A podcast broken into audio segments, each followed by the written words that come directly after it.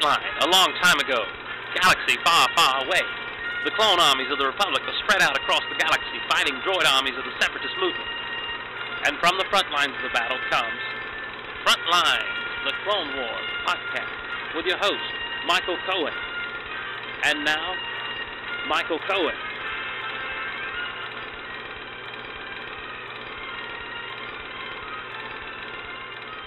Welcome to the second episode of Frontlines, the Clone Wars podcast, with me, your host, Michael Cohen. And uh, today, joining me, I have the wonderful and illustrious Steve Glosson of Geek Out Loud, the official podcast of geekoutonline.com. So say hi, Steve. What's going on, everyone? Uh, I don't know how illustrious I am, but uh, I'm glad to be here. I'm excited to be talking Star Wars. I'm excited to be talking the Clone Wars with you, buddy. Yes, I'm excited as well. I'm excited because you're on the podcast, which means that I'm not just a crazy wacko at home recording for no purpose.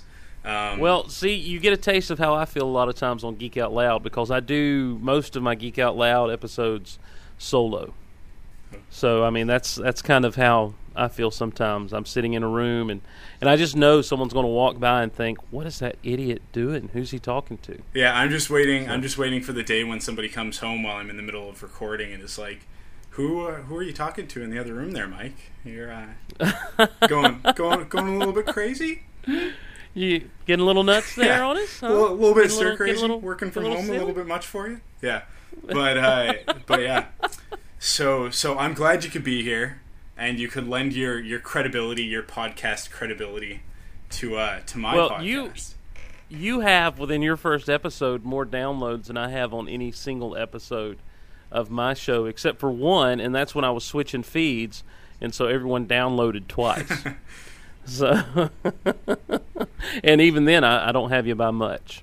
So, um, so you're you're you're the one with the with the bigger audience right now. Okay, well, let's start with that then, because I want to say thanks to everybody who is listening, everybody who's shown an interest in the show. I mean, I've gotten, I've gotten fan mail already. Which in the last episode, when I was like, "Send your fan mail," I was shooting for the sky on that one. I was like, "Who's gonna send me fan mail? I'm just some schmuck." But uh, Yeah, that first episode on the first episode, it's kind of weird um, because you you you hope there's an audience and you hope people are going to be listening, but then you never know. yeah, you can be like, "Send me your mail," and uh, and you end up emailing yourself. You feel bad. just making things up, asking asking That's your right. mom to send you an email. That's right. Hey, mom, mom. Yeah, it's me. Yeah, yeah. I started the podcast. Mm-hmm. Yeah. Could you uh could you send me an email? Yeah. Don't don't don't tell them you're my mom though. You know. Okay. Lo- love you too. I've got to go. Okay, mom. Yeah. Uh, if I say the word podcast to my mom, she's kind of like, uh, uh, what now? But But, uh, yeah, yeah. That's how my family is. but yeah. Um, okay, well, let's get into the news. Uh, Let's do it. What do, What do you think is the biggest news item this week? What, what if you just had to go off the top of your head? What do you think? Um, uh, probably Michael Phelps winning all those gold medals in the Olympics. Now you see you're being a little bit too broad. Uh, Oh. I would have gone. I would have gone with Clone Wars, the movie being released. Well, But, uh, that's okay. See, that's why this gold, is your gold, show. gold medals are good too. Gold medals are good too. That's why but- this is your show. Well, and and I'm in Canada, so so I don't really care about Right. your guys' gold medals. Oh, I don't Uh, care. I don't care about our, our gold medals either. I'm sorry, was that in a boot? I That was in a boot, yes, a Uh, boot. yeah. Uh, I don't think that we've even gotten any gold medals yet. I could be totally wrong and completely unpatriotic, but but yeah. Um, but you know what did get a gold medal from me? What gold? Uh, uh, oh, I, I've got this one. I've got this one. Clone Wars. Clone Wars, yes. Indeed. Yeah. Which it would have really sucked if it only got the bronze, because here I am committed to a podcast with a listener base already, and you know, if I didn't like the show, where would I be? Well, I know how you Uh, feel. I know how you feel. That's how we were. Uh, Derek and I were with Skynext. It was like, okay, we're going to start a show about this new Terminator show. Hope it doesn't suck. And, yeah, you guys lucked out on that one. well, yeah, that's well. It was either Terminator or Knight Rider, and thank God we went with Terminator. So, well, okay. Let's take a second right now, just because you're on the show and it's an opportunity for you guys to. Uh, although I'm, I'm pretty sure that a lot of our audience is crossover listeners from Sure, sure. from Shoe and from Geek Out Loud. But l- let the let the audience know exactly how many podcasts you're on. Um, I am on on three main podcasts, and, and now with this one, three and a half. Uh, not that you're half a podcast, just that I'm not going to be on here on a regular basis. Uh, I have my own podcast, which I will pimp first because it's mine, uh, which is Geek Out Loud, the official podcast of GeekOutOnline.com. Uh, I actually have a little blog over at geekoutonline.com, and that's and Michael actually designed the look of the site right now, and it's awesome. It looks great. Uh, then Derek, after hearing Geek Out Loud, asked me to come be on Smallville's House of El, which is at SmallvillePodcast.com, and it's all about Smallville and Superman. And then our newest endeavor, we started at the beginning of last season of Fox's new television show, um, Terminator: The Sarah Connor Chronicles, and it is Skynext, and you can find that at Skynet.com. And uh, and so yeah, I'm I've got my hands in several cookie jars now, and it's fun. I have a I, I love this. I, I love the whole podcasting thing, and so this is a blast for me. Awesome. Yeah. Well, I mean, the reason I started the podcast was because I listened to uh, to Shoe, and I listened to Sky Next, and I listened to Geek Out Loud, and you know the uh, Tenth Wonder, and and not to mention all of the other podcasts I listen to. but uh, but you guys, you guys by far are my favorite podcast to listen to. I look forward to it every week, and right now, I mean, we're in between seasons, and it's kind of like I'm feeling a bit of your guys' pain because I mean the show hasn't even come out for me yet. I'm kind of jumping the gun. I mean, thankfully there's a movie to talk about, but during in between seasons, you guys don't put out too many episodes. Well, the yeah, it's hard. It's hard to put out a lot of episodes while you're in a downtime because what because you don't want to just come on and and talk about nothing. You want to have something to talk about. And uh, as much as people kind of ride us about not having episodes out in a regular basis during the summer, it's you know it it's one of those things where we want episodes to be quality. You know, we want there to be something of merit there for the listener.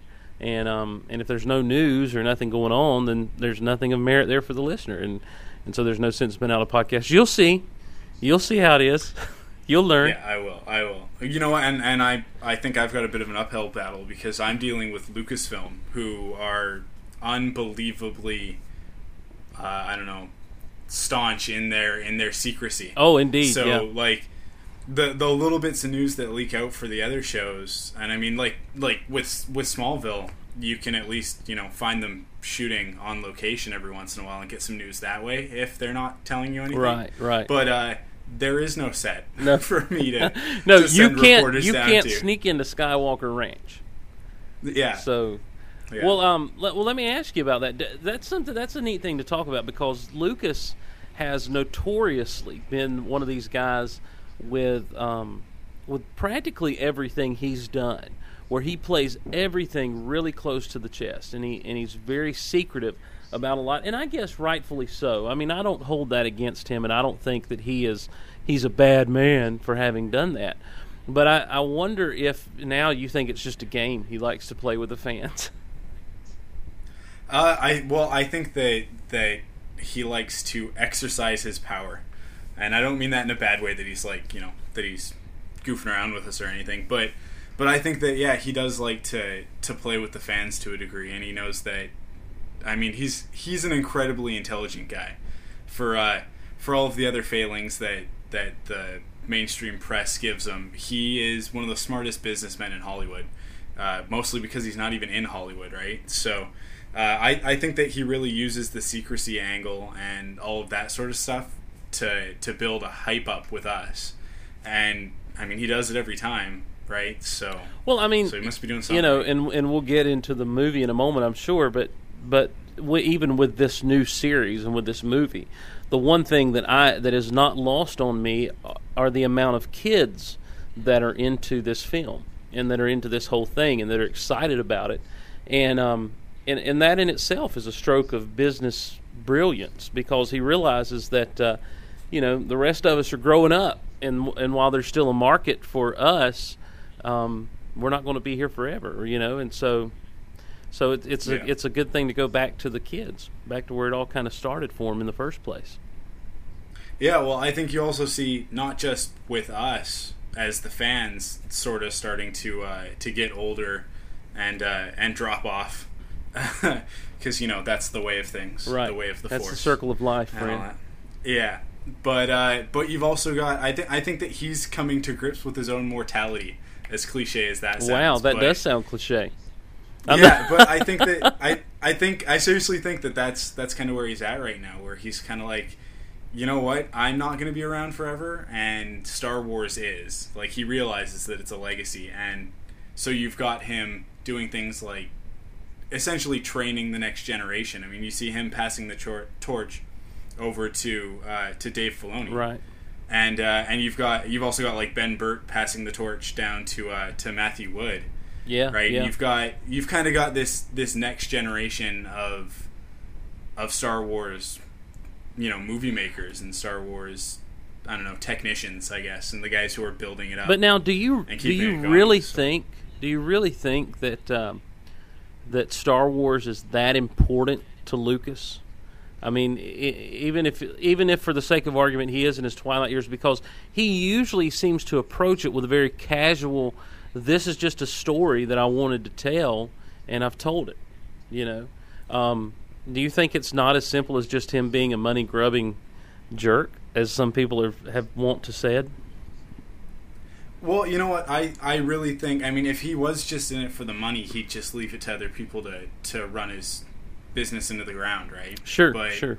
I mean, I mean, you've got this situation where three years ago, Revenge of the Sith came out. The saga was complete, and he said, "Now I'm going to take a step back and go do the things that I was going to do out of film school. Now that I have the opportunity and the money and the and the time and all that sort of thing."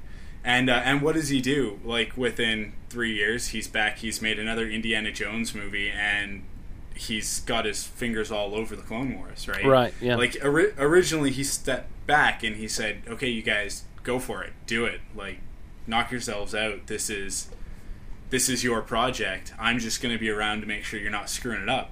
You know, and and then saw how good it was and was like, "Actually, I really want to be involved with this because uh, it's just fun." Let, let's Like, put I- let's I- put I- out a movie. Let's put out a movie, guys. yeah, exactly. Like he he just he can't get enough of it, and I think I think he's just as bad as us because I know with myself every once in a while I kind of I kind of get that oh you know I'm a little bit Star Wars out you know especially after a big event like a movie or Right, something like right. that, you know and and everything kind of goes into a little bit of a lull a little bit of a recession and. uh and then something will happen. I'll read a book, I'll pick up a comic, a new action figure will come out, and it'll just pull me right back in, and I'll be like, ah, you know, I thought I thought I was done with this, but it just pulls me right back in. and now, Like a Clone tractor Wars beam. is gonna, and yeah, and Clone Wars is gonna do that every single week. You know, I there's no escape. If the if the movie is any indication of the quality of television show it'll be, I agree with you. I think I think it's going to be a sure. fun show to to watch and and to be a part of every week. And just another good night. Uh, It's like more TV, gosh, but but it's going to be worth it. I think. Yeah, I think so too. And it's only half an hour, so it's not that uh, it's it's not that heavy Right, on your plate, right. you know. But uh, but let's let's get the other news out. Uh, which uh, the other two big things, uh, the soundtrack dropped on Tuesday. Um, if you're in the states, at you. I found out uh, look, look at you talking like you're all in the biz. The soundtrack dropped. like I'm in the biz. Like, the soundtrack Yeah. dropped. It hit the streets. Hit the streets. It's on shelves. Uh, but yeah, it did, and and I know we were listening to it, and uh, and it's awesome. Yeah, It's totally yeah, wicked. Yeah, I love it. I really like it. I, you know, it it's it took some growing on me. There was one track um, that I wasn't too sure of until I saw the movie, and when I saw it in the context of the film, I really appreciated it a whole lot more uh, than I did. Can I guess? Yeah, sure. Can I yeah. guess?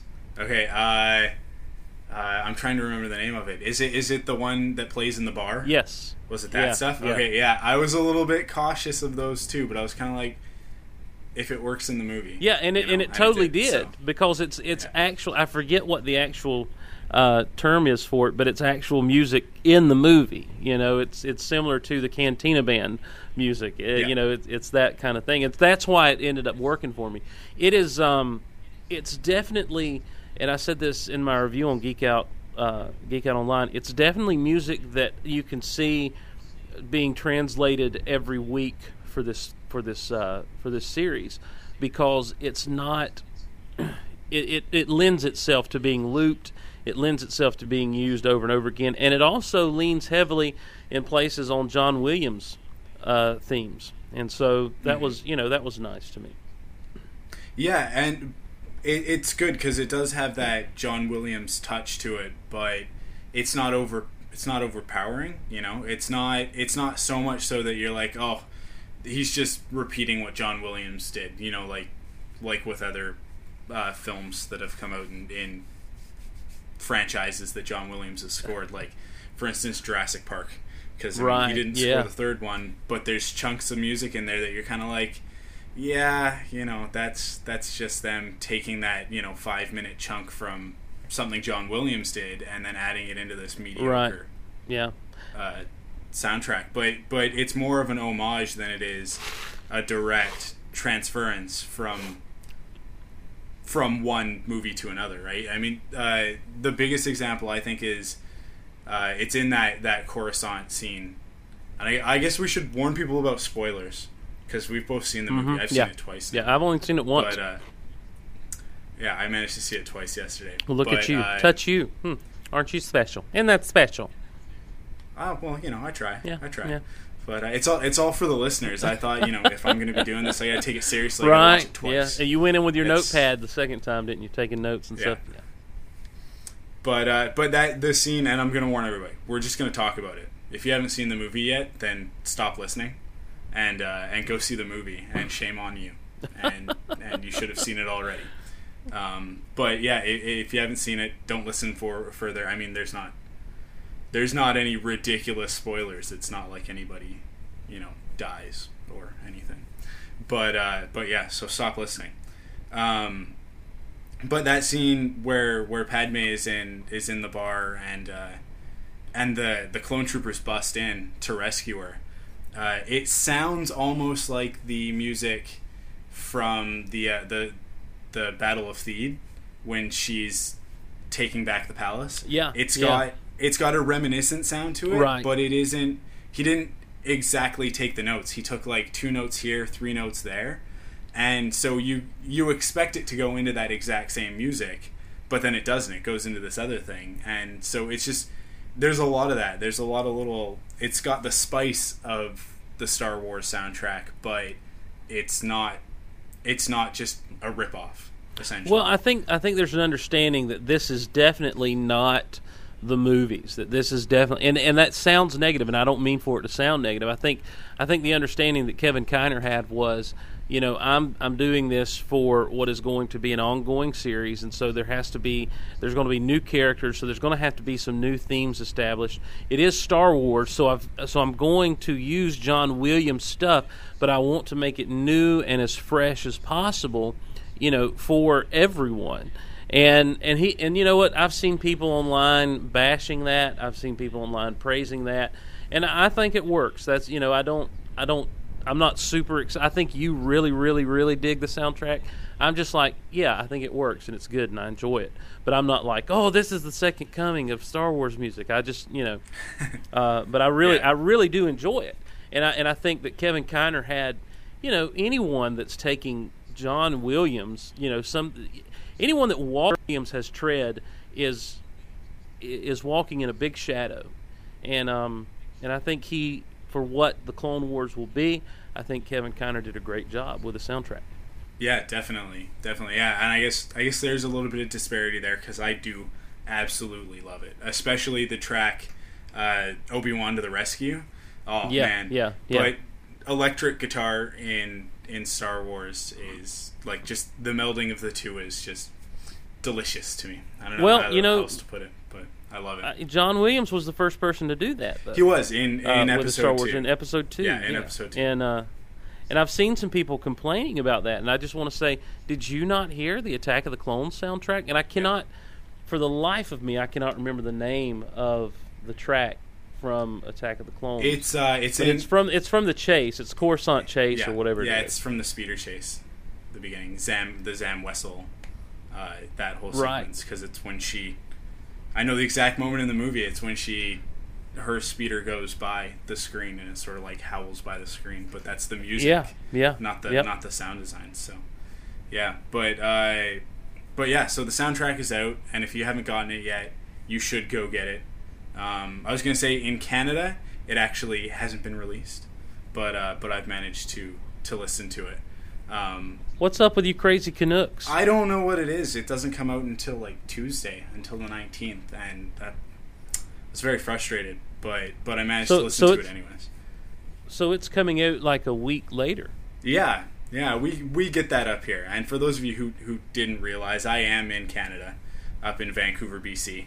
Actually, about five minutes away from the Smallville set. For those of you who uh, who are also shoe listeners. Um, but yeah, we we tend to get things a little bit later than you guys when it comes to stuff like that, music. Video That just games. makes me sad. That well, if it's a big release, it doesn't matter, right? Like if it was, I don't know, some pop singer's brand new album, it would come out on the same day. But if it's just a Star Wars album, I guess it's not deemed important by the Canadian public. Not Yeah. not enough to to release it on time. Right. But but yeah, so if if you've picked that up and you enjoy it, then good for you. But if you're Canadian, then you feel my pain. Um, yeah, and then the other thing that came out this week that was released, and this is a little bit of a, a lighter note, was the Happy Meal toys. And uh, Oh. and we already talked about Yeah. that a little bit when we saw the pictures of them. right. I personally, yeah, okay, I hate them. You like them. yeah. What? Why do you hate them? I'm not even going to mince words. Like I hate them. Uh, there isn't a single one in the set because they're little bobblehead Right. race car things, and uh, that's just not exciting to me. I wanted little action figures. When they said that McDonald's was doing the toys for for like you know the promotional stuff in a Happy Meal, I was like, awesome. We're gonna get like little, I don't know, spring loaded force power lightsaber wielding crazy Jedi action figures. And what did we get?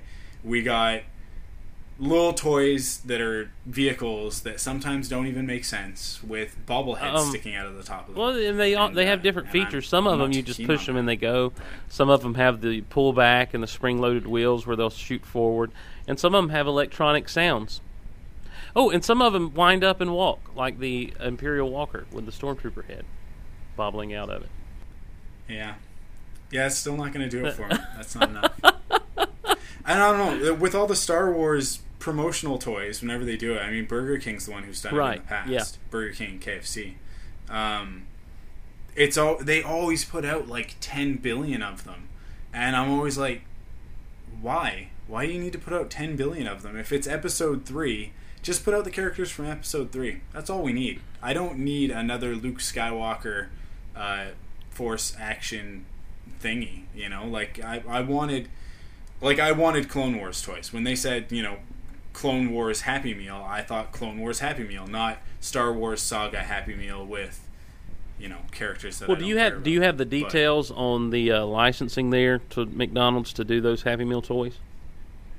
Okay, I the reason not. I ask is I don't have the because depending on how long they have the license and depending on what kind of contract their licensing agreement is, McDonald's goes back to the well uh, times for ideas. And if the Clone Wars toys are successful in this run, as the show is successful, uh, which I just heard an interview with uh, Ashley, um, can't think of her last name, did the voice of Ahsoka. You know, they're they're into their recording the second season, the the voice work, and um, and so uh, you know, depending on how well the show does, McDonald's will swing back around and have a whole new, you know, different type of toy because that's how McDonald's rolls. I have now. I will say, I, I'll proudly say, I'm in management, and so I kind of know how they do things. so, and so I've seen the toys. That's right. I've seen the toys. You come have back the around. insight. and um, and so I think uh, I think I think that this is kind of their first, almost like Hasbro will do waves. I think this is their first wave, and I think that with the popularity of Clone Wars, I think you, Mm-hmm. I, it wouldn't surprise me to see, especially um, when the second season starts up, you know, which is you know probably a year from now. It wouldn't surprise me to see McDonald's come on strong with some new, very Clone Wars centric toys. Yeah, yeah, I could see that happening. Uh, yeah, if they've got the license, then definitely they'll they'll they'll definitely release more than one set. I mean, how many how many Hot Wheels sets do they do a year? You know. That yeah. See, the, you, now you see. Now you see. How many times have you had to go to the Walmart, uh, Walmart, ha- McDonald's, and let them know if you're a boy or a girl Yes. for the right Happy Meal? Because they Yeah. they will roll some Barbie and ha- and Hot Wheels out. I- They- hate it. They'll, they'll roll I hate in. it when they're all out of Hot Wheels and all you can take is the Barbie. But no, you, don't. Yeah, that's what that's your excuse. They never run out of Hot Wheels. They've got boxes of Hot Wheels sitting in the back right now from the last time they had them. So uh, you just like the Barbies. Just admit it. Yeah, maybe a little bit, maybe a little bit. Okay, there it is. But yeah, uh, so so Happy Meal toys are out. Um, I'm not too pleased, but in the elevator up to the movie theater uh, yesterday, there was I, I guess she's probably about a seven year old girl with a Star Wars Happy Meal in her hands, going, "I hope I get the girl character." And I was like, "You should have checked before you left, because." You know, you can always trade it, right? If they've got more than one guy, you can be like, "I don't want this one." Yeah, if they're able, Yeah. yeah, you they'll they're usually which pretty good. which when that. you're when you're seven years old they're like okay which one do you want and we'll see if we have it when you're 23 they tend to be a little bit more um, questioning because you've already got you've Well- already gotten the bad look for for ordering the happy meal in the first place so right, right. yeah, but Well, not only that, but they also know. I mean, I, you know, they know what you're doing. Hmm. They know that you're just a collector. And my God, I worked in McDonald's through the Beanie Baby scare of 2000, you know, of 1997 or whatever it was, Yeah. and when people were going nuts for Beanie Babies, and McDonald's had those teeny beanies. yeah And um, good night, the crazy people that would come after the Beanie Babies. And I guess Star Wars fans, you know, collectors are kind of the same way when they do stuff. I, I sat at Burger King and went through and said, "Hey, do you guys have this instead of this?" You know, and and around here, my little bitty small town, people know me, so it's okay. but uh, abroad, like if you're in a larger city where everyone doesn't know everyone, it, it, I, I've seen where it can be a problem. yeah i definitely get the funny looks and uh, and i tend to not go by myself that's what i'll do i'll take somebody with me and then they can laugh at me so then at least it's my friend laughing at me and not the uh, not the person behind the counter Not a total stranger. yeah. yeah. I feel I feel all right if it's my friends laughing at me for being a Star Wars geek. When it's other people, I don't know. It's just uh, it's a different experience. But Right, because right. one in one turn they're laughing at you because you're Mike and you're a ridiculous Star Wars fan, and in the other instance they're laughing at you because you are a Star Wars geek, and so there's a difference. I don't know. Yeah, I've got my friends. It's become endearing to Yeah. them. They know that if they go to Walmart with me, I'm checking out the toy aisle, you know, or they know if we're in a mall, we've got to go run to the toy store. Um, you know, my my friends have just come. In fact, uh, being the single guy that I am, hello, ladies. Um, my friends have the big thing is what happens if you meet someone, you're totally in love with this woman, and she and it turns out she hates Star Wars. And my response to that is always, I think I'll know that after like the first Yeah, date. yeah. So Yes, I agree. I think I'm enough of a nerd that I will know this. I, I should hope that she would notice before the date. I mean, you know, in, in the in the initial uh, courtship rituals, when you uh, when you start quoting lines and uh, and such, I, I should hope Right, that as I pull out my- people catch on. As I pull out my Master Lep- Replicas lightsaber and dub her word. Yeah, exactly. And you you defend her honor against uh, vile gangsters and scum and villainy. That's right. You know. That's right. Yes. although although I mean we were talking about this the other day and sometimes we can be a little bit sly with our Star Wars quotes and I know that there's probably a lot of listeners out there that are the same that uh, they like to sneak them in under people and use Star Wars quotes that don't necessarily sound like Star Wars quotes like I've got Yeah, a bad feeling yeah. about this you, Oh, say yeah, that and yeah. people just go yeah yeah I don't know. This is kind of sketchy. And it's like no I've got a bad feeling about this. And and, and they just don't get it but Uh, my favorite, and I told you this the other night online, is is if I'm going, if I'm driving somewhere with someone, and we get in a parking lot and we get out of the car, and they look at me and say, "Hey, lock that door," and I'll or lock the door, and I'll always say, "And hope they don't have blasters," and that draws some strange looks Yeah, from yeah. people. Yeah, definitely. So What an incredible smell you've discovered. Yeah, you know that one's such a hard one to uh, to really to really use. I don't know. I always want If to. I fi- want to use it so bad, and and sometimes I'll force it a little bit. I'm a little bit like Michael on The Office, and the that's what she said. is even if it doesn't really fully apply, I'll still say it, and people look at me What an and I'll incredible go, smell you discovered." A New Hope. Yeah, right, right. Makes me an idiot. It's Yeah. okay. No, I'll I'll actually if you don't feel like you have to be sarcastic when you're using it, I'll use it uh, when we go to a restaurant that's just awesome.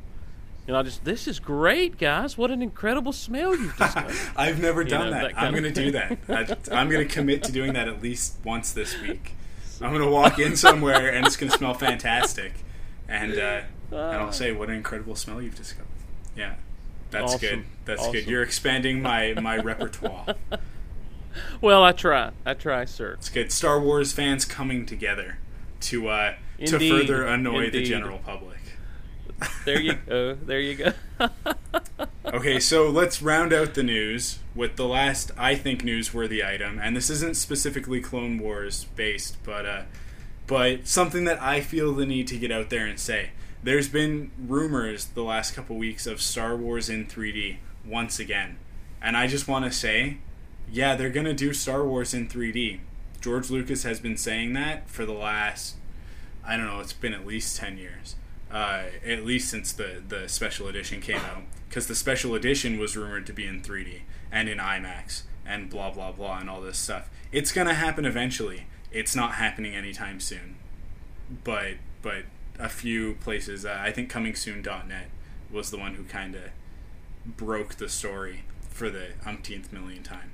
But uh, Yeah, well, what what you have is a situation where I think it was at one of the ShoWest shows a couple of years back, um, and it was before Episode Three, even where Lucas licensing was because ShoWest is one of those things that are just for licensees. They go and you know it, it's a it's a trade show kind of thing, and um, and they showed a few minutes of Episode Four um, of the Death Star run in a 3D format that that had been worked on, and apparently this isn't the traditional, you know, red and blue glasses make everything line up. This is uh, this is the IMAX. If you go to like an IMAX at a zoo or something where they do all the nature shows and everything, this is that 3D that literally immerses you in the Yeah. world of what's going on around you. And um, and ever since that happened, you know, everyone is just jonesing for this thing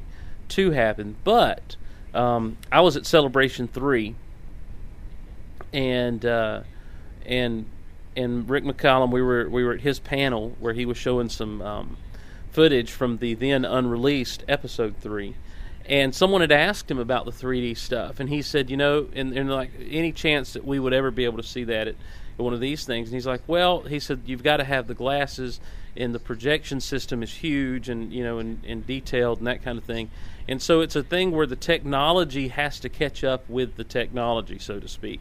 You know, the, the, the technology that's in the general public has to catch up to the way that Lucas and Lucasfilm would want to distribute this thing.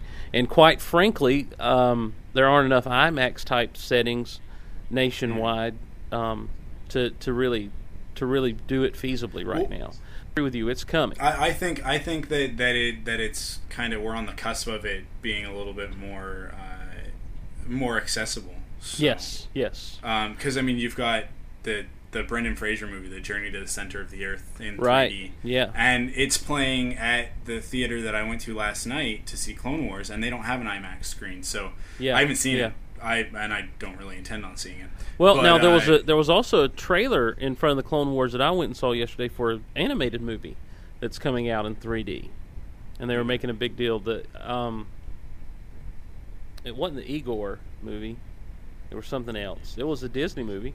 That. Bolt. Is it a Bolt movie? No, not Bolt. It's it's animated. Um,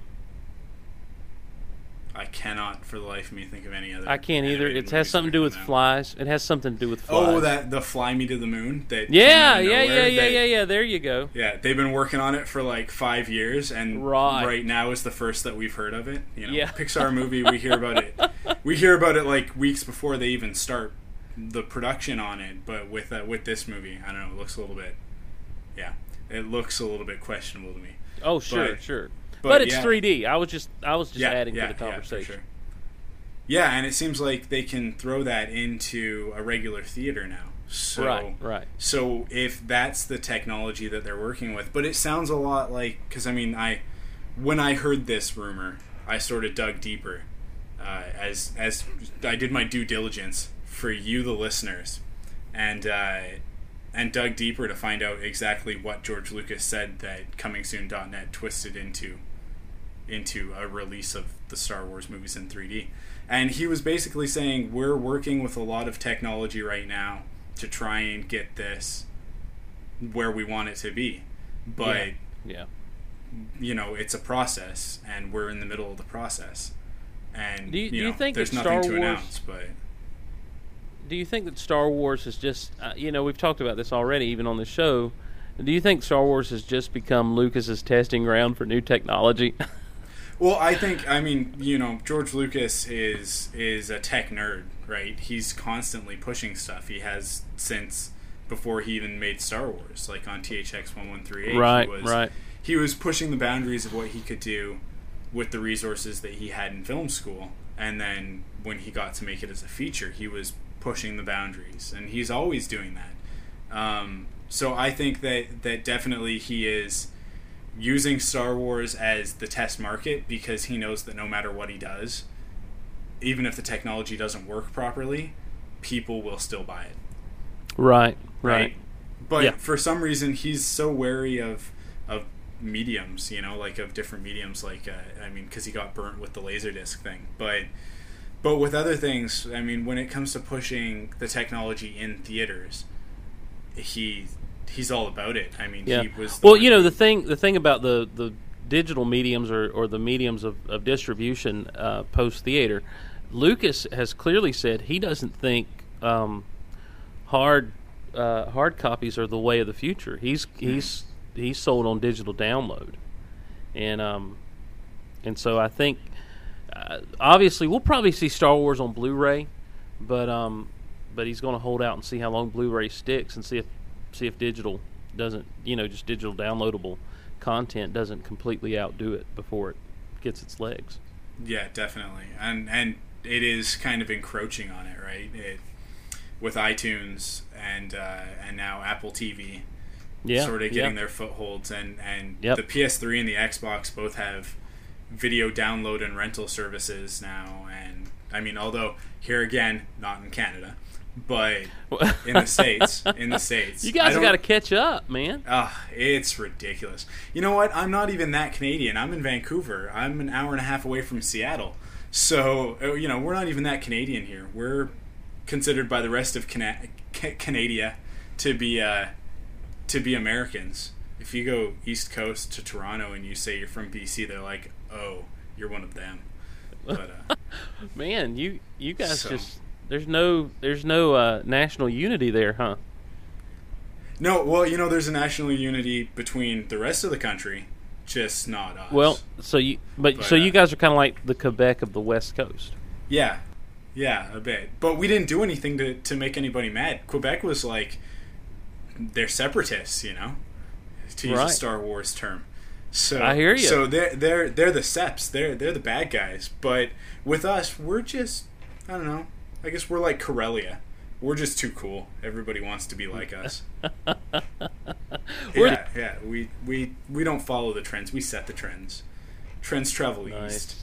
So nice. so they're just jealous. That's all it is. I'm go. so sorry if. I've offended my entire East Coast. Actually, My your entire country. from from the Rocky Mountains onward, I've offended every single listener. But Uh, uh, prove me wrong. Show a little bit of BC love, and uh, and and I'll be proven wrong. But but yeah, I have no idea where we started on that and how we digressed into Canadian socio. it doesn't matter. It doesn't matter. It doesn't matter. it doesn't matter. It's fine. It's all good. It's fine. As as my my friend says, it's all gravy, baby. It's all gravy. There you go. So- There you go. He'll enjoy that. Um, so that's the news. Uh, as much news as there is right now. I mean, there's there's tons of other stuff. There's collecting news coming up. So, uh, but first we're gonna get into the movie, into the recap, uh, and uh, and so we're going to talk about what you're all here to listen about, and that's our collective review of Star Wars: The Clone Wars, the theatrical release. So uh, so I'll get I'll get your opinion first, and we've already talked about it a little bit, but but definitive. How many stars out of five? Um, I, I think three and a half out of five. Um, and I, I forget why I say that. I've got to go back and look at my own website to see. um, no, I really, really, really like the movie. Mm-hmm. Uh, there were just a, a few little technical things here and there that I was like, mm, could have done without this, or you know, could have could have been without that. I, I thought I I kept looking at my watch as the movie got toward the end because I was thinking, wow, there's so much that's to these 90 minutes. How are they going to wrap things up? And um, Yes, I definitely and, did uh, that as well. And and I kept saying they don't have no time. They don't have enough time. They don't have enough time. And and it wasn't I was looking at my watch because I was bored. I was looking at my watch because stop moving, you stupid ticking hands. And um and that's kind of you know Yeah, that's kind of yeah. where I come from. I really. Uh, you know, like I say, there were there were a couple of things, but nothing that really ruined it for me. Um, I I guess I don't give it a four or five because I don't want to be guilty of overhyping the film. Um, but you know, if if you hated the prequels, if you're listening to this podcast and you hated the prequels, then you're going to hate this movie. If you like the prequels, then you'll probably like this movie. Okay, if you're just a huge Star Wars fan, you should probably really enjoy. Yeah, yeah, definitely. Yeah, I'll agree with that. I don't know if I agree with three and a half stars, but I, I mean, I'll go. I'll go so far as to say say a solid four, and at times a four five. Um, Yeah, because I don't know the the the technology used to animate it, just the style and and the visuals are are a three star all by themselves. If the story was terrible, the voice acting was horrible, and nothing made any sense, and it was difficult to listen to, and the soundtrack sucked, I'd still give it a three because the visuals for me were just unbelievable for for what it's going to be and you have to take into account this is like George Lucas just saying ha ha to the rest of the television community because they all put their two hour premiere on you know on the television and he goes and he goes you know what this is good enough to put on to put in theaters it might not be a theatrical movie but it's good enough to put in theaters so just do it and, he, and, I agree with do that. I, so I I agree that it was good enough to be in theaters. I I think I, I actually will flip flop with you. Had because I didn't. The visuals were touch and go for me, Mm-hmm. and it and it came down to hair and beards. Um, recognizing that this is going to be made for TV, and you can't go into the detail that a Pixar film would go into, you know, where they work, you know, eight years on one head of hair. Um, there was still there was still something very distracting about the claymation type uh, look, especially with Obi Wan of his of his beard and everything. But uh, knowing that this is going to be on television and understanding it's a weekly series, it looks great. And so that's where I kind of, with the visuals, I kind of start getting iffy. But then there were some close-up shots of Asajj Ventress. There's some places where, uh, even with Ziro the Hutt, uh, you know, with the with the different paint flecks and that kind of thing, that just looked amazing. And so the the detail, I mean, and so the touch and the the visuals were kind of touch and go for me. Um, you know, there was one moment where I'm like, this is a, this is absolutely. Be- the big battle scenes were beautiful, you know, and everything, but there were little bitty minor things. And I'm like, hmm, that's kind of distracting to me right now. You know what? The whole every time Jabba was on, he was the only thing that you could look at, unless there was another main character on the screen. But he was the only thing that you could look at on those in those images that looked good. Because like, I don't know how you you take Jabba's palace, his court, which is one of the most memorable locations in the Star Wars films. I mean, everybody talks about how, how great it was, and uh, and how you make it look so boring. Because in Return of the Jedi, it looked wicked, and then Yeah, in you know- movie, it was kind of bare. And Yeah, all I the- felt the same way. yeah, All all the background characters were just kind of, I don't know. They looked half finished to me, but Well, and they were all the exact same species. yeah, There wasn't a hodgepodge of various aliens and, and people because Jabba's palace in Return of the Jedi was what the cantina scene was in uh, A New Hope, just slightly expanded and longer because Yeah. there were there was just a million things and there and there still are when you go back and watch the movie there are a million things to look at it seems like and here in this movie I was just struck by wow everybody's the same species yeah. is that too geeky No, I mean uh, we're we're talking about Star Wars here. If there's not, you know, at least thirty different species in one shot, then something's wrong. right You know, right. like unless it's a moment between Anakin and Obi Wan, there should be, you know, there's either got to be a background full of stormtroopers, clone troopers, battle droids, or ridiculous looking aliens of all Yeah. shapes and colors. Right, It- right. You know, like if something is not there, then you feel like it's not finished, and I think that was that was the feeling that I got from Jabba's palace.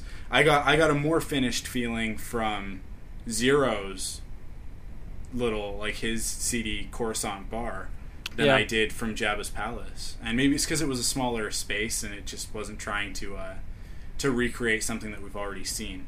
right But right but it just it just didn't it just didn't have that feeling that I get when I watch Return of the Jedi and that like the bustling sort of crazy atmosphere that you that you get. Yeah, of Jabba's and even palace, and even to be a desert planet, you know, it's well established in Episode One, even that Tatooine is full of, you know, whether they're shady type characters or not, it's full of different uh, life forms. It's a place for people to hide out and not be found, and and so especially at Jabba's palace, you'd expect to see that. And um, Yeah. I did like his uh, his servant droid, his translator droid, though. Yeah, I did. I enjoyed that, and I think I, I you know, I, I kind of hope that that was the that was the same protocol droid that uh, that he that he disintegrated. Although no, I guess that was the one in the background being pulled apart. I Yeah, don't know and how uh, a the one droid that lasts with. Yeah, the one that EV-9D9, and uh, yes, I'm using the droid's name in Return of the Jedi. the droid that he pointed to that they showed actually being disintegrated was a two one B type model, a medical droid model. Yeah. So, yeah. but uh, the, no, I we think are geeks. yeah, I, I think that uh, um, I just I liked it. I liked the paint, you know, the painting on Yeah. it and everything, and it and the fact that the droid was always the mighty Jabba, the exalted Yeah. Jabba. You know, it's like they could Yeah. never just say he says, you know, the mighty Yeah, Jabba, the exalted Jabba. Well, that that was uh, that was I think taking off of what 3PO was forced to do in Return of the Jedi Yes, when he said, yes. you know, his exalted, you know, blah blah blah, Jabba the, the Hutt. great Jabba the Hutt. yeah, like it, His high can't just be Jabba exaltedness, the Hutt. great Jabba the Yeah. Hutt. Yeah, Oh, yeah, he can't just be Jabba. right. But yeah, yeah. I mean, I, I, I, I did enjoy that part of it, and I enjoyed the rest of the movie. Everything else in the Oh, movie, yeah. me I mean, I you know, I'm was just fantastic. yeah, I just come out with a little bit uh, negativity. The only other thing uh, from the film that I, I kind of had an issue with is it seems they animated the lightsaber duels a little too quickly. Um, Mm-hmm. they, the the bodies really sped up a little too fast for me, and and it was kind of harder to follow the lightsaber action as they were fighting. Um, but it wasn't you know, and, and that's just one of those things I thought about in the moment. I'm like, wow, they're they seem to be moving really, really fast. But uh, yeah, no, I'll agree with that. but um, definitely. but everything else, I mean, you know, you mentioned the voice work. Dag gum, there was the guy, and I and I'm sorry that I can't remember his name, and I don't have the cast list here in front of me. But the guy who did Obi Wan, like, has studied Ewan McGregor's voice and literally just put that on the on the recorded finishing of his. I don't know how you say that, but uh, he did Ewan McGregor. He sounded like Obi Wan. Yeah, yeah. Um, it's weird. 'cause he's one of the only ones that returned from from the Tartakovsky series, Right, right. Uh, to do a voice, and and I feel in in the Tartakovsky Clone Wars, it was good, but it wasn't.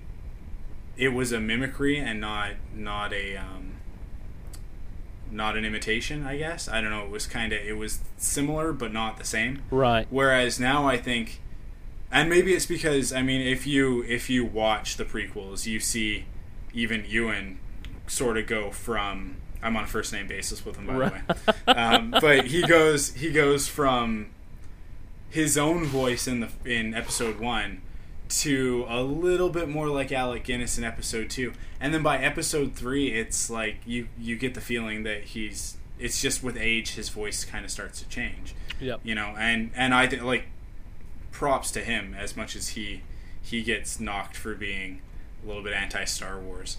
But uh but props to him for for tying that together right? And i think that the the and i'm blanking on the guy's name as well but uh the guy who does the voice in the clone wars took the episode 3 voice of obi-wan and is spot on Oh my gosh! Yeah, he Like- just tore it up. And I mean, there, there's been rumors for the last couple months since they released the second trailer where Obi Wan speaks a little bit more, and everybody was going, "Did they manage to get Ewan McGregor to Yeah. actually do this? Yeah, How, yeah. how could they pull that off? I thought he hates Star Wars, you know, like." Well, so You know, the, we were all questioning. the thing about Ewan is not that he hates. I'm on a first name basis as well. I don't think that he hates Star Wars, and he doesn't regret having done Star Wars. I hmm. think that he he's very excited and glad to have been a part of it. However, I think his problem. I think he has a beef with the older fans. Yeah, because I've seen him in several interviews where he's like, "I love it when a seven or eight year old kid comes up to me, you know, nine or ten year old kid comes up to me and asks me about using the lightsaber." He's like, "It's great." But when a 30 year old guy comes up to me and talks about using the lightsaber, I'm like, okay, buddy, time to get out of your mom's basement. And and I kind of understand Yeah. where he's coming from there. Because Star Wars fans can be a little pushy with the people that have been in these movies. We almost expect too much out of them sometimes, I think.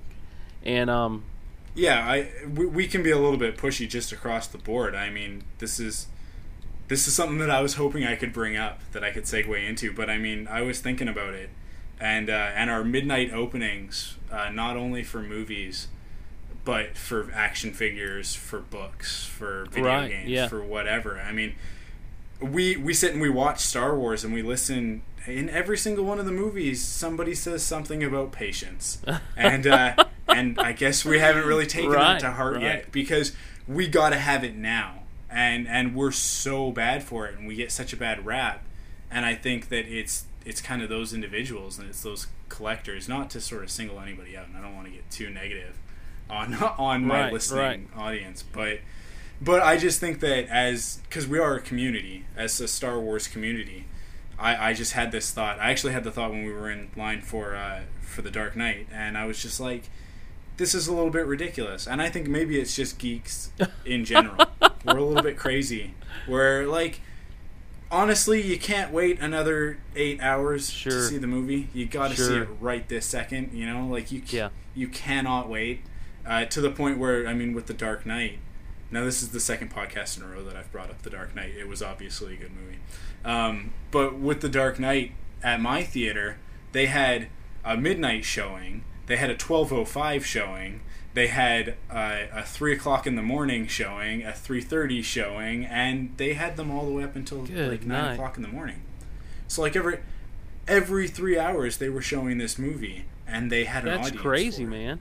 and and it was unbelievable because I mean I'm in Burnaby and and which is sort of a suburb of Vancouver, and uh, and Vancouver is not that big. I mean we're sort we're a big community, big city, like a metropolitan area, but I don't know that we're big enough to support that many showings of a movie unless people are absolutely obsessed with it, right? And uh, and I don't know. I think that's just a, an area of our geekdom that that maybe needs to be trimmed back a little bit. But people keep indulging Well, because it, it makes money. Because Yeah. the corp the corporate machine wants our Right. wants our Well, you know, wallet, right? So I love going to midnight showings for the atmosphere a lot of times. You know, I, I love when I saw Star Wars. Mm. I love the midnight showings where you know because you, you're there with Star Wars fans, and and the minute the word Star Wars comes on the screen, everyone's cheering, and you know, and you get the right reactions from the Yeah. crowd. And same thing with with other comic book movies and superhero movies and that sort of thing. Um, my biggest problem comes down to when when we feel like we deserve something other than the entertainment that is given. You know, not just I didn't like him. If you don't like a personal choice. You know, that's a personal choice. That's an and people though. Uh, there, a lot of geeks, I guess, feel like, well, I deserve something even more beyond this. I'm owed something because I paid, you know, money to see this movie, or I've paid to collect these toys, or I've done this, and I don't know that we're owed anything beyond the experience, you know. And and I, and I, and so I think people begin to get a little pushy about things there, but that's you know that's me us getting in our personal philosophies of things Yeah. and getting all Yeah. Said all that to say the voice work was great. I like the guy who played Yeah, Anakin. I really, definitely. That's another um, and just as a character, even I really liked Anakin in this movie more than I have in any of the other prequel stuff. Yeah, definitely, definitely. Um, and I think I think I know his name. I'm pretty sure it's Matt. Yeah, that sounds right. That sounds Uh, exactly right. Yeah, and uh, and he he did do a fantastic job of voicing the character that I think we all expected in episode two. He had he had the whiny aspect of Anakin, and you know that that Skywalker whiny thing. Right. You know, Anakin and Luke both do it, uh, but he didn't have it like. Uh, Anakin Hayden Christensen did it with sort of a, oh, but I really wanted to be a powerful Jedi sort of thing, and Matt Lanter does it with like a, with it. There's an anger behind Yeah, it, right? And yeah. so it's it's a little bit less of a whininess as as it is like an. Well, you know, right? Where he's really justified in why he hates Tatooine. oh It's sure, not he's not yeah, just whining for the sake of whining. Like like you go, yeah, for sure. I mean, Tatooine's a crappy place. It really dealt you some bad hands back in the day, you know, and you kind of feel for him a little bit more. And I think that you can you can see where he would he maybe take that turn to the dark side, where Anakin just seemed like such a great guy with a whiny uh, personality that would have these sudden bursts of anger. you Yeah, know, it- and and this more yeah. He was a lot more controlled. The character of Anakin. Was a lot more controlled. Uh, the reaction seemed a lot more natural here. The one thing Hayden did, and he did it more in Revenge of the Sith than he did in Attack of the Clones, is Hayden did a great job of his voice inflection, not hi- not his not his tempo necessarily, not his um, not the timbre of his voice, but the inflections he would use and the way he would say things, the way he would word sentences. Um, he sounded like when he put the mask on, it was a natural transition into that Yeah. into that voice. He, I mean, and that was almost, and that had to be an intentional thing to say, to, you know, to, to speak lines and to say sentences in such a way that you could actually hear James Earl Jones' voice taking over once the mask was on Darth Vader. Um, and here you get a little bit of that, but you also, as you and you summed it up great. In the times where he's upset about something, it doesn't come across as whining. Of course, we've got a more mature Anakin than what we had in Episode Two, um, but it also it, it you know the whole thing about going back to Tatooine, I absolutely loved because that should be his reaction, not wanting to go and not wanting to talk about it. Should be his reaction Yeah. because he can't talk about it. He can't admit to his Padawan that he sliced down a whole tribe of sand people, women and children included, just because he was angry that his mother was dead. He can't tell his Padawan that. And you know, and, and he doesn't want to open up. You know, she's not his counselor, and so yeah, I loved the way they did Anakin, and I loved. I, I just I came away really liking Anakin and really appreciating who he was as a person and as a character in in this in this movie, even more so than I did the other Yeah. prequels. Definitely, definitely. And I think that if they can do more of that in the series, we can kind of. I mean, it helps our cause, right? Because as Star Wars fans, I, I sometimes feel like I'm out there, you know, on the front lines. So to- so to use the, uh, yeah, so to speak. Um, defending the prequels to yeah. people and, and coming up with all sorts of justifications. I mean, one of the biggest things that I like to tell people is that it's the difference between uh, a modern movie, which is which is a little bit more what the uh, the original trilogy is. It's uh, it's the framework that current day blockbusters were built on, and uh, and the prequels have a little bit more of a Renaissance feel to them. So they're a little bit more of like a Shakespeare, which I think is why you get actors like Ewan McGregor and uh, and Ian McDiarmid pulling off the lines with such ease. And then you've got great actors like Samuel L. Jackson, and Natalie Portman sounding like the dialogue is stunted. come a little and clunky. it's because they're not they're not theatrical actors, and so it doesn't come out the same way. And then with Anakin, the whole Vader aspect of it is is it's always been my justification. I've always said he's gonna sound like that. Listen to his dialogue in the other three movies. You know, like he Vader sounds like that. He talks properly. Yep. You know, with Yep. with he doesn't use conjunctions. He says "I am," you know, as opposed to "I'm," and Yeah, or and even contractions. That's just the way he talks. Is is that what I Yeah, contractions? I yeah. don't know.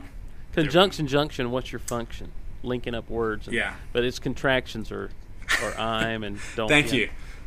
There you go. Not only is it a Star Wars podcast, but you guys It's a educational. of grammar lesson. It's educational. It's edutainment. There you go.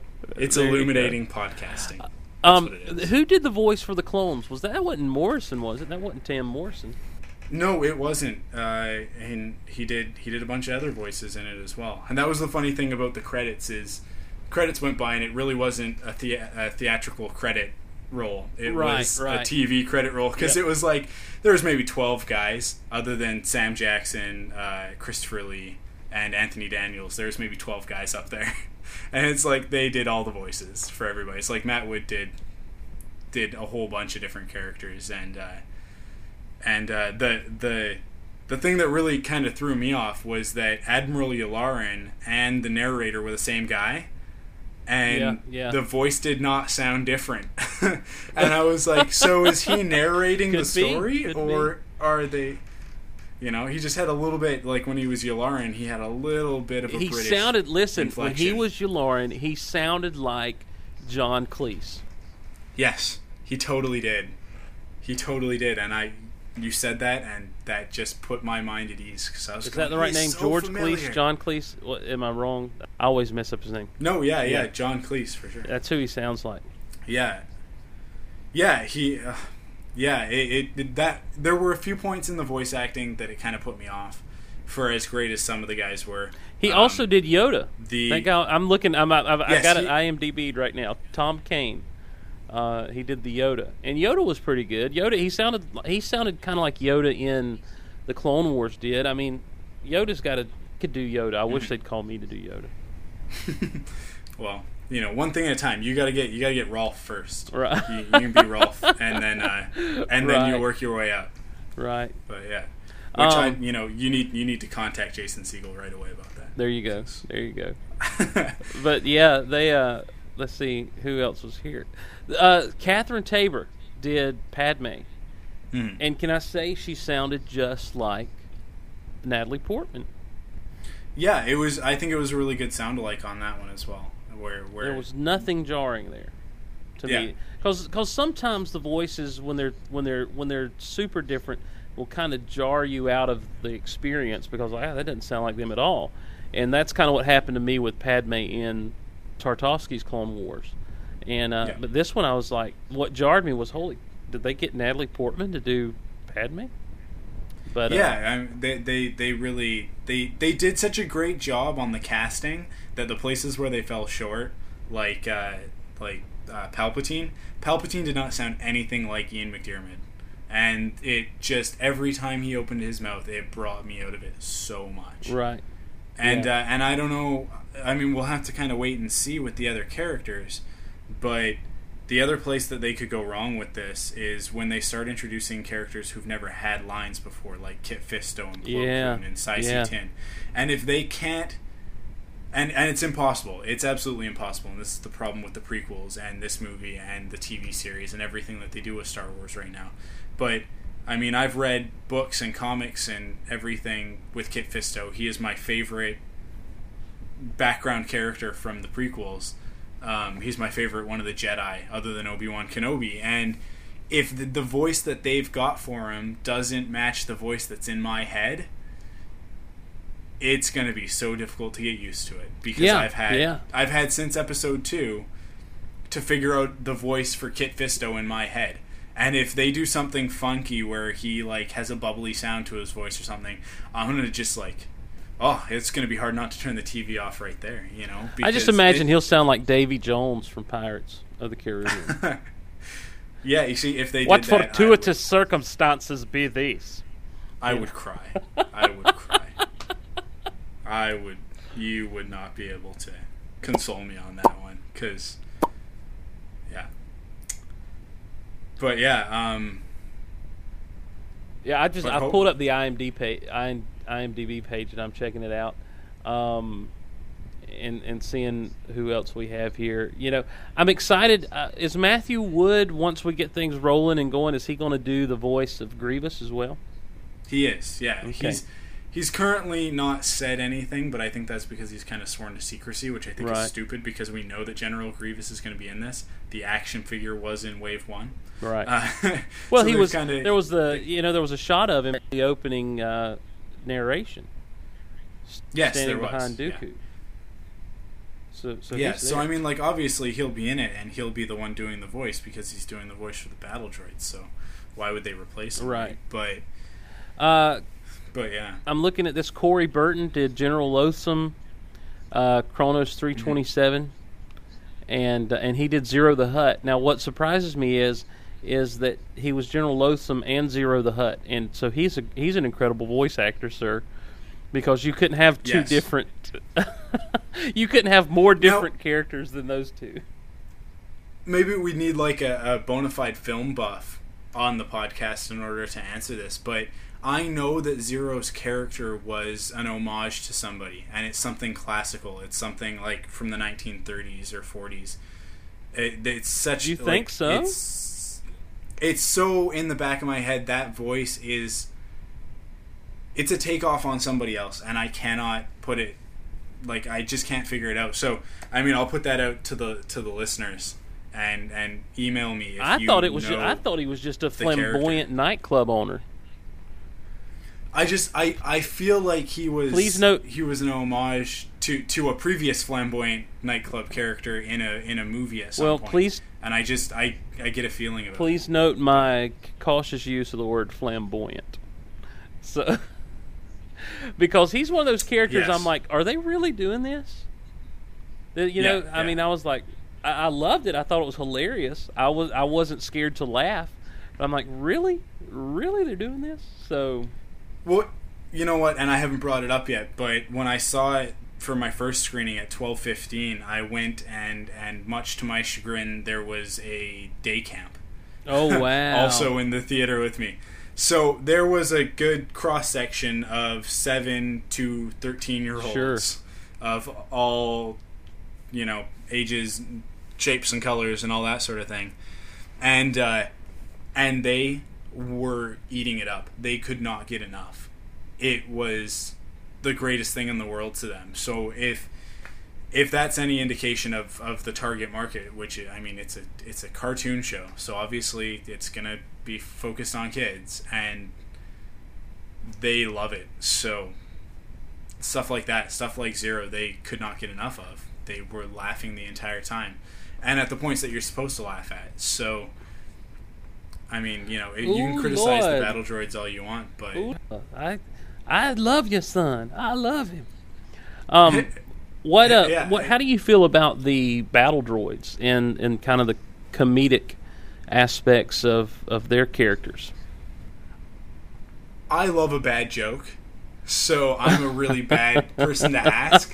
I watch I watch The Office, and I and I'm writing down I'm writing down uh, Michael's jokes, going, "Oh, I can totally use that. That's that's perfect," you know. So I am the worst possible person to ask about that. And that being said, I love them. Okay, I yeah, absolutely loved the battle droids. When when the one guy is looking over the edge and he falls, and then the, the guy goes, "Get back here, Sergeant!" I was just like, "Battle droids are so stupid. What what are you gonna do? You know, like it's just how how do they expect to win the war with these guys? You know, they're they're just a bunch of mooks."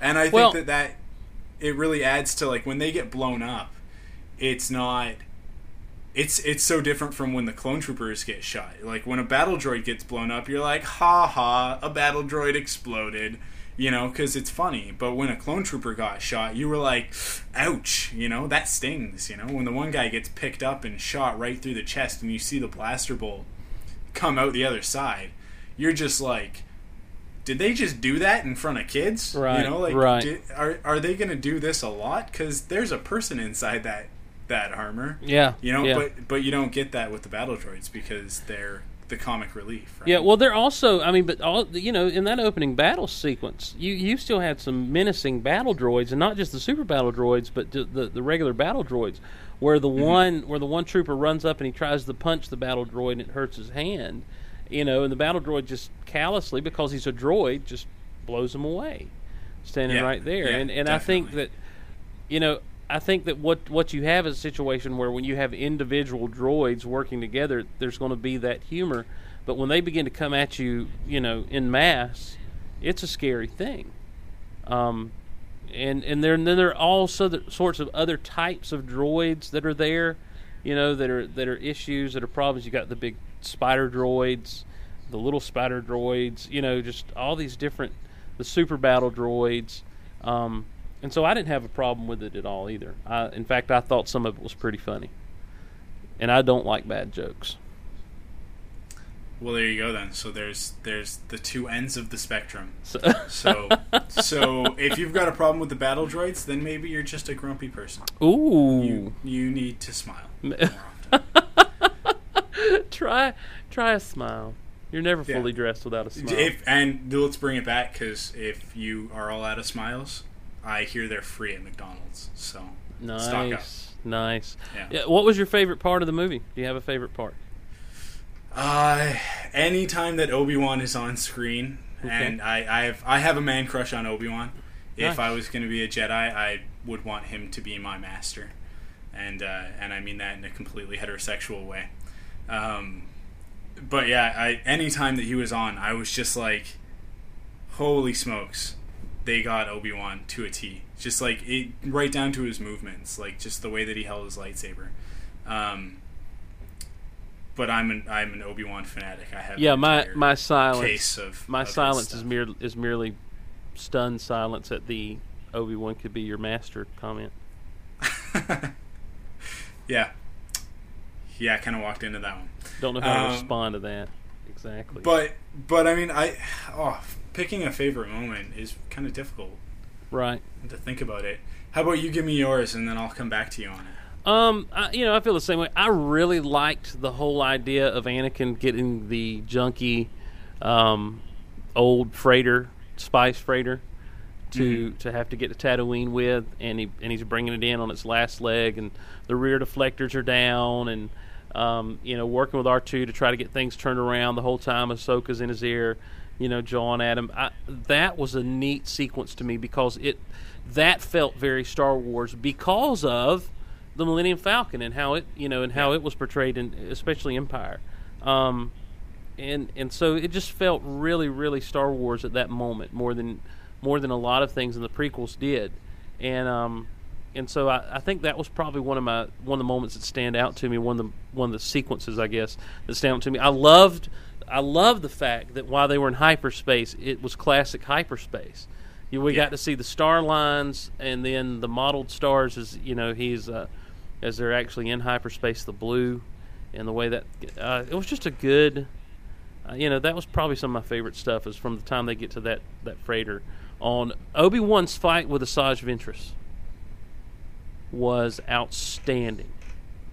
Yeah, his confidence his confidence the entire time what just blew me away. That you know the fact that he never lost that obi-wan uh, confidence you know that, that that would lead him that, that causes him to be the perfect window after an assassin droid to jump down in the midst of a droid army and look at general grievous and say hello there you know i mean that there he was with asajj the whole time saying wow this is impressive i guess you've got me now and uh, and so those those Yeah. were probably two of my f- more favorite moments.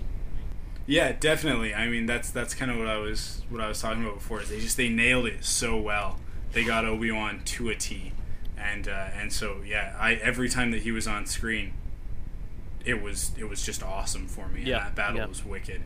Uh, and I, I leaned over to my friend Alex when I, when we saw the movie at, the first time, and I said, like when as Asajj is you know trying to run away and all that stuff, and and you know, you get back here, this fight's not over, sort of thing.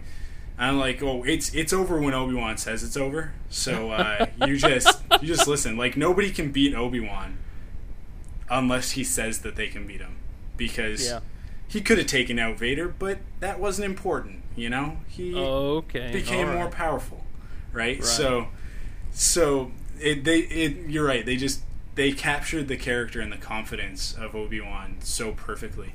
But other than that, I have to say what got me in both viewings was after the Battle of Christophsis, after they blow up the shield generator and and everything's kind of all sorted out, and uh, and Rex comes to pick up Anakin and Ahsoka, and they they hop on the the gunship, and Rex says, "Good job, General Skywalker," and then looks down to Ahsoka and says, "You too," and and it's just like from then on until until a little bit later. I mean, like there's there's probably about a I guess like about a ten minute sequence there, and then they go back and they talk to Yoda, and you know if you've got a problem with your Padawan, and Anakin's all like, "No, I think that she'll work out," and it's there's some great dialogue and moments in there between characters that I don't even think matched a lot of the the emotion that was in the prequels, where you had them sharing glances back at each other, and it was kind of like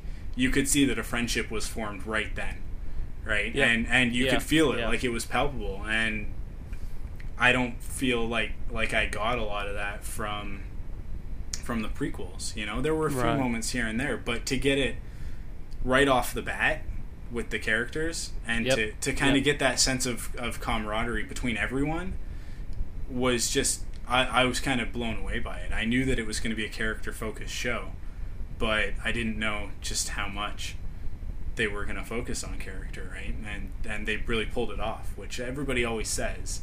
You know, oh well, we're we're really going to try and make this a, a character focused piece. Everybody like it's such a, a buzz term, you know, and you get so tired of hearing it. But then you see this and they actually pull it off, where Right. Ahsoka, Yeah. who could be a completely obnoxious and annoying character, and at times was a little bit annoying, um, you still kind of got like the kid sister feel from her, and so you let it go, you know. But Well, you can tell they went out of their way to not make her bratty. yeah, You know, she she's a she's a impetuous little teenage girl, but she's not a brat. Yeah, You know, and and she's got some powers, and and she's eager to please. You know, she wants Anakin Skywalker appreciate her. She wants to make him proud, um, and she's obviously very honored to be his Padawan. Uh, and so, uh, you know, I I like I was that was my biggest if going into the whole thing was that character of Ahsoka, Mhm. and I came away really appreciating that character. I think. My uh, my only beef with Ahsoka was her constant need to nickname everything. It got to be a little bit much because, like, I'm sorry, you don't call R two R two E, because you know what, R 2s already a nickname. I hate to tell you, like his his his formal name's R two D two. Well, you know, and everybody calls him R two. R two E is just a little bit too far. For Yeah, as someone though, I am a nicknamer, and and I tend to nickname everybody around me in my circle of friends and that kind of thing. Um, and sometimes they stick, sometimes they don't, and uh, and so I enjoyed that aspect. I, I guess that's my my liking bad jokes. You know that that was comparable to your liking bad jokes for me. Is I I like the nicknames, and so I didn't mind that. Um, I you know I mean it, it's it's that it's that definite edge, you know, that that impetuousness. And I've seen kids do that with each other, you know, and and so I work with kids on a regular basis, and I could buy into her being a, a 13 year old, you know, 12, 13 year old kid with the kind of power she has, and um, and wanting to understand that because I, I, you know, that's just I could just see that, and I and so I really like. I didn't have a problem with that at all. well, there's two perspectives again. There you I'm, go. I'm glad you're on because otherwise I'd just be saying what I think, and then people would just have to deal with that. But uh, but you're you're kind of the buffer. so, uh, yeah. So I don't know. I is there anything else about the movie? I That's I would recommend go see it. Again, you know, I go back to, and I've said it already. I'll say it again real fast. If you hated the prequels, don't expect to like this movie. I mean, that's it's Mm-hmm. set in that era. Uh, if you like the prequels, you will probably like this. If you're a Star Wars fan, if you're just diehard, you'll eat up anything that Lucas puts out there. You're going to love this. So, Mhm. um, you know, I, I still stick with three and a half out of out of five, just because I don't like to overhype. Understandable. Okay, so that's our that's our definitive call on uh, the Clone Wars movie, and if it's any indication of the TV show, we are in for one heck of a ride. Oh, I and agree. I, I'm glad that I started this podcast because it's going to be fun. Um, so from there, from the movie recap, let's go into collecting news. And uh, we've already talked about the Happy Meal toys that came out. Uh, now I don't know. Here's another instance of me being a Canadian and how this is an uphill battle for me. I cannot find a copy of the TV guide. I can't. I have searched high and low. Uh, have you managed? Star Wars is Star Wars featured on TV Guide. Yeah. I didn't even know they were featured on TV Guide. No. well, I kind of talked about it in the last podcast. Oh well, I didn't really pay attention. There you go. Uh, well, No, I don't. I'm not a. I'm not a magazine collector with stuff Yeah. like this. I don't. I don't rush out to pick them up, um, because a lot of times I'll have people say, "Oh, I found this. Thought you might like it," and so someone will come along with the Clone Wars edition of TV Guide and hand to me. eventually, one of these days. Yes. Yeah. Yeah, Um, yeah. but I've not seen it at all on the on the stands. yeah, I have searched high and low everywhere, everywhere I can think of. So, uh, if there's any other Canadians listening and they know where I can get TV guides, they can let me know, and uh, and then I'll be able to maybe pick it up. But uh,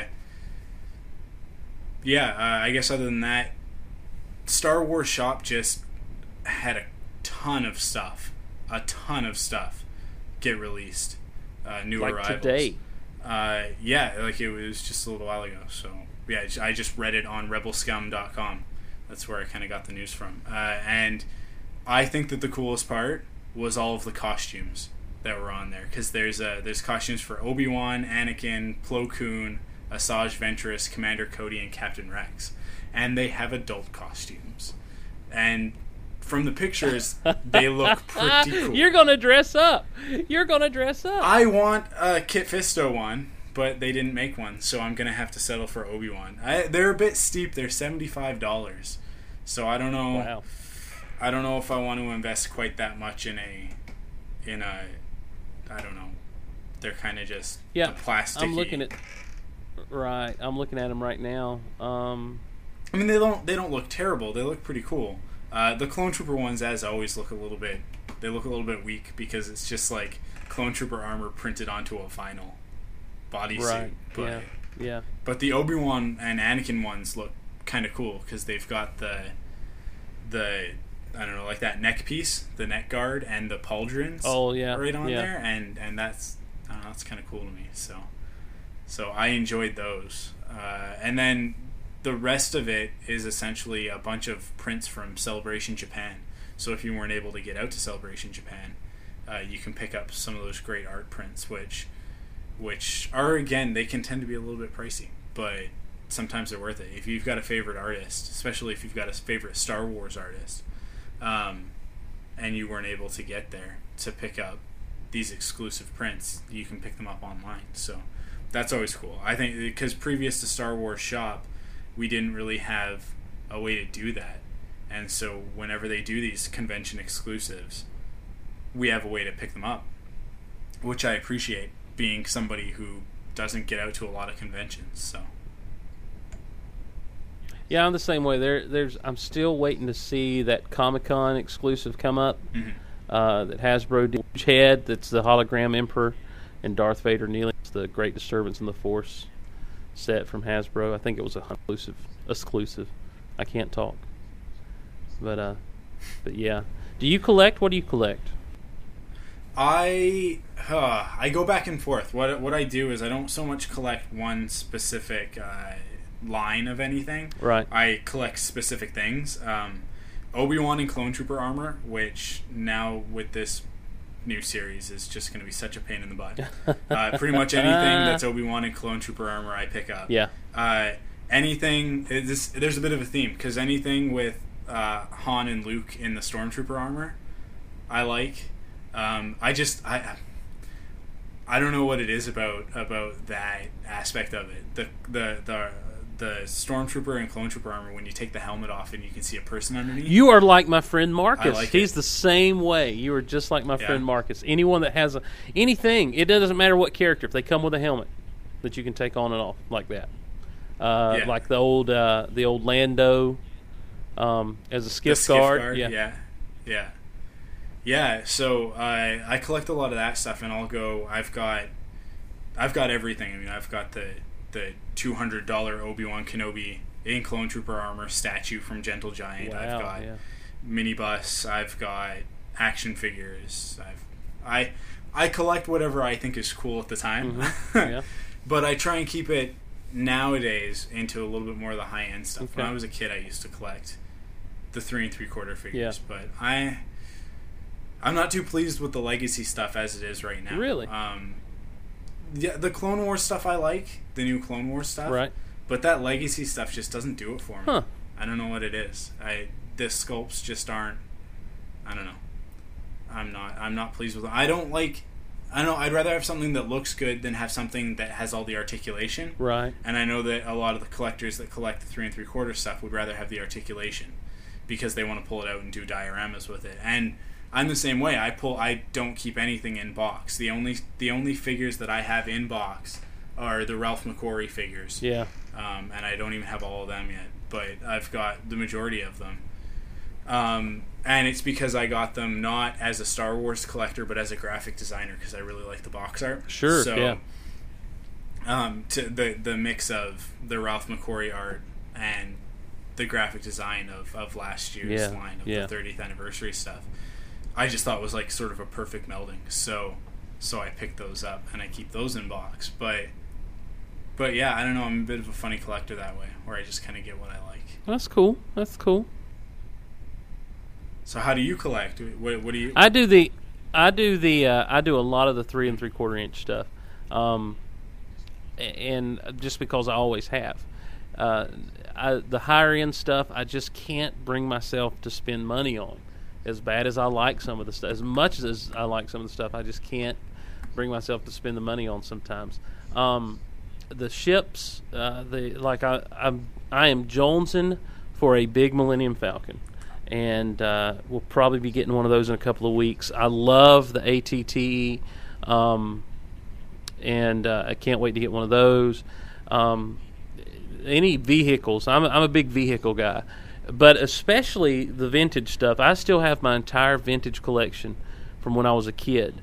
And what I love about eBay is, is I'll pick a, I'll pick one of my pieces and say, all right, I need to get this fixed because I played with toys as a kid, you know, and uh, and so I'll go on eBay and I'm very much a parts buyer. If you put a lot of, uh, vintage parts on online, a lot of times I'm the guy bidding because I I try to get those and then basically do a refurbishing of my vintage ships and, and that kind of thing. And that's and and it, that way it becomes more of an enjoyable thing to me. I know I harbor no illusions that I'm going to make a fortune off my Star Wars figures, whether they're opened or closed. Um, I'm an opener. Uh, sometimes, sometimes I just like the way they look on the card, so I leave them on the card. You know, Yeah. and uh, I'm, I'm, it's just whatever tickles my fancy. A lot of times, it's whatever I like. But usually, it, it's in that three and three quarters Hmm. line. Cool. Well, um, Yeah, heck yeah, it's cool. yeah.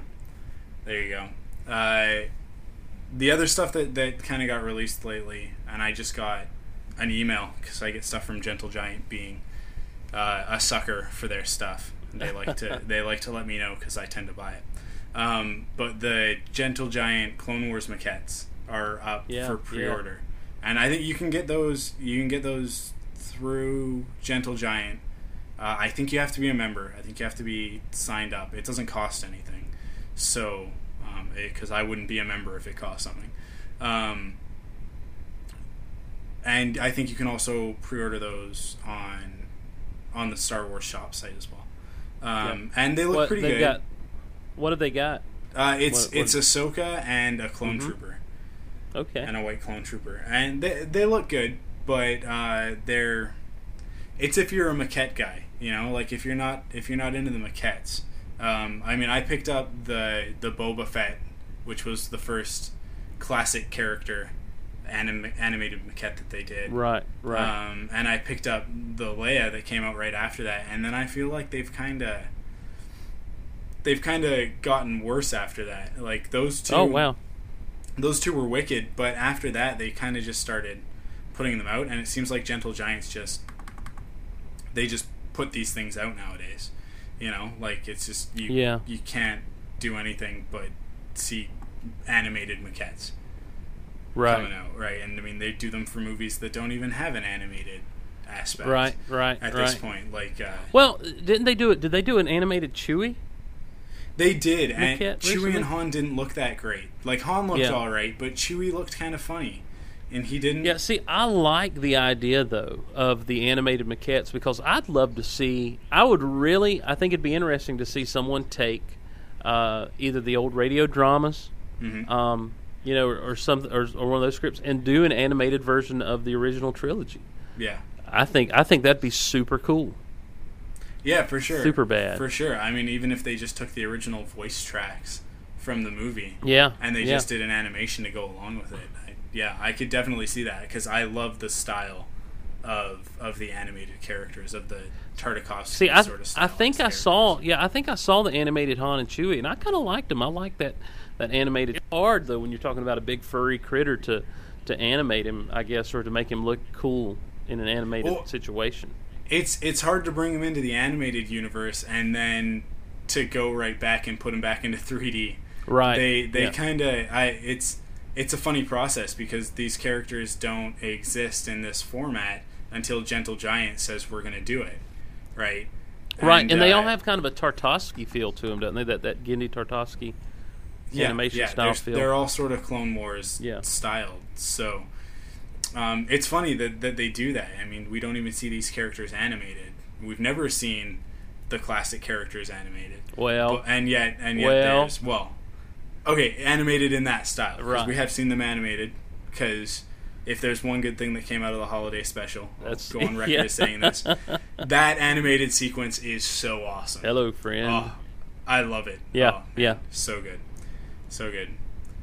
Yeah, but uh, that is that is the collecting news because we try and keep it a little bit more Clone Wars focused.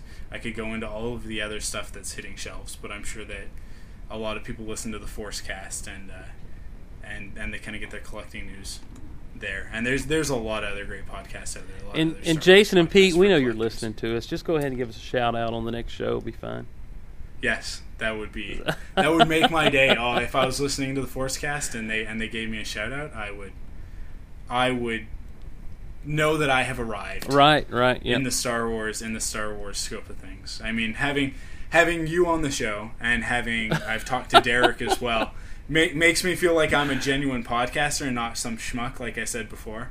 Uh, it sort of validates my existence. Oh, come on. No, not, not because of me. Now, if you have Derek on the show, then you're genuine. So, Well, he's he's he's offered to do a little bit of AAC stuff for me until, there you go. I can get a Mac. So Well, he's the so man. he's involved. He's involved in, in some way. you're a podcaster, sir. I am a podcaster. Derek makes When it do- official. When do I get my membership kit?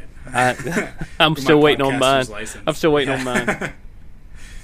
but yeah, um, yeah. So hopefully, hopefully they'll they'll recognize me as an official Star Wars unofficial podcast. There you go. But yeah, yeah. Uh, and with that, with a little bit of recognition, let's get into fan mail because I've got I got a couple of pieces of mail.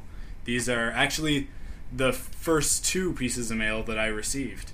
So I will read the first one, and uh, and maybe I'll get you to read the second one. Oh, okay, So that'll be I'm- fine. Sure. I'm gonna go through the first one here. So it says, "Hey there, Michael. I just wanted to be amongst the first to write in and not only congratulate you, but thank you for taking the time to make a podcast about the upcoming Clone Wars movie and television show. Star Wars has always been near and dear to my heart, and it's great to see others practice uh, uh, participate, sorry, in discussions that are truly impassioned. I'm sure your podcast will become a huge hit and wish you nothing but success. I also wanted to relay my thoughts on the new style of the upcoming series and movie. I'm a huge Gennady Tartakovsky fan.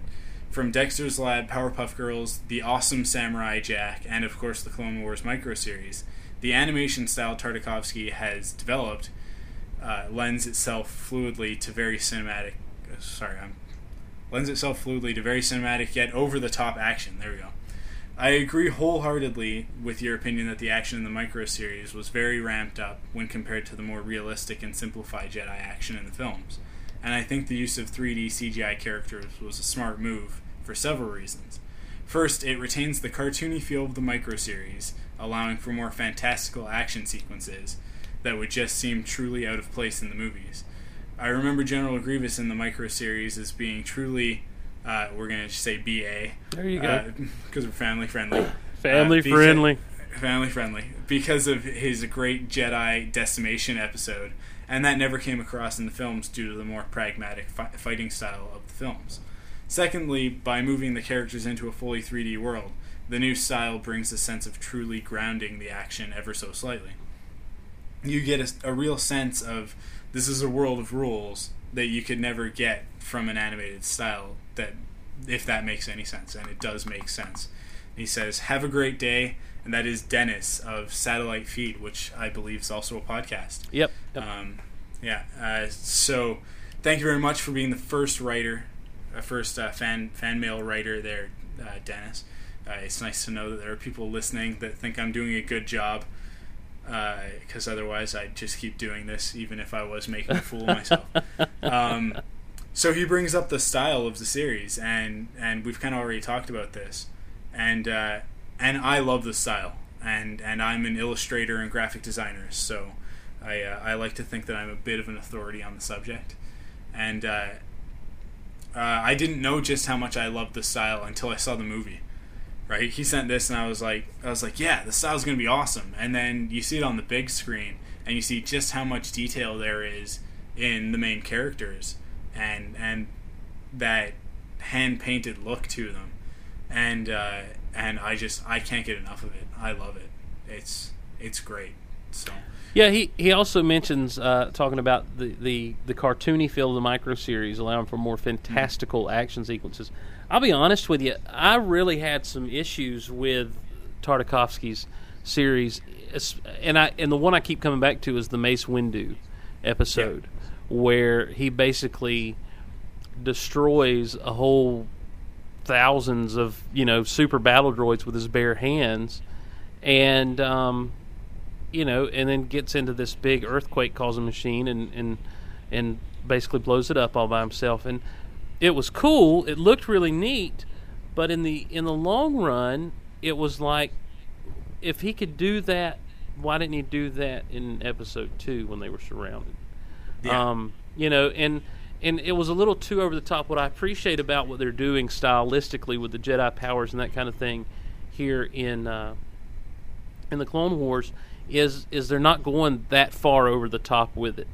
You know, they're still levitation. They're jumping from incredible heights. They're doing some amazing things. They're doing some incredible lightsaber work and that sort of thing. But you know, they're not taking their hands and decimating a super battle droid and then using his parts to decimate another battle droid. You know, and Yeah. um, and and so.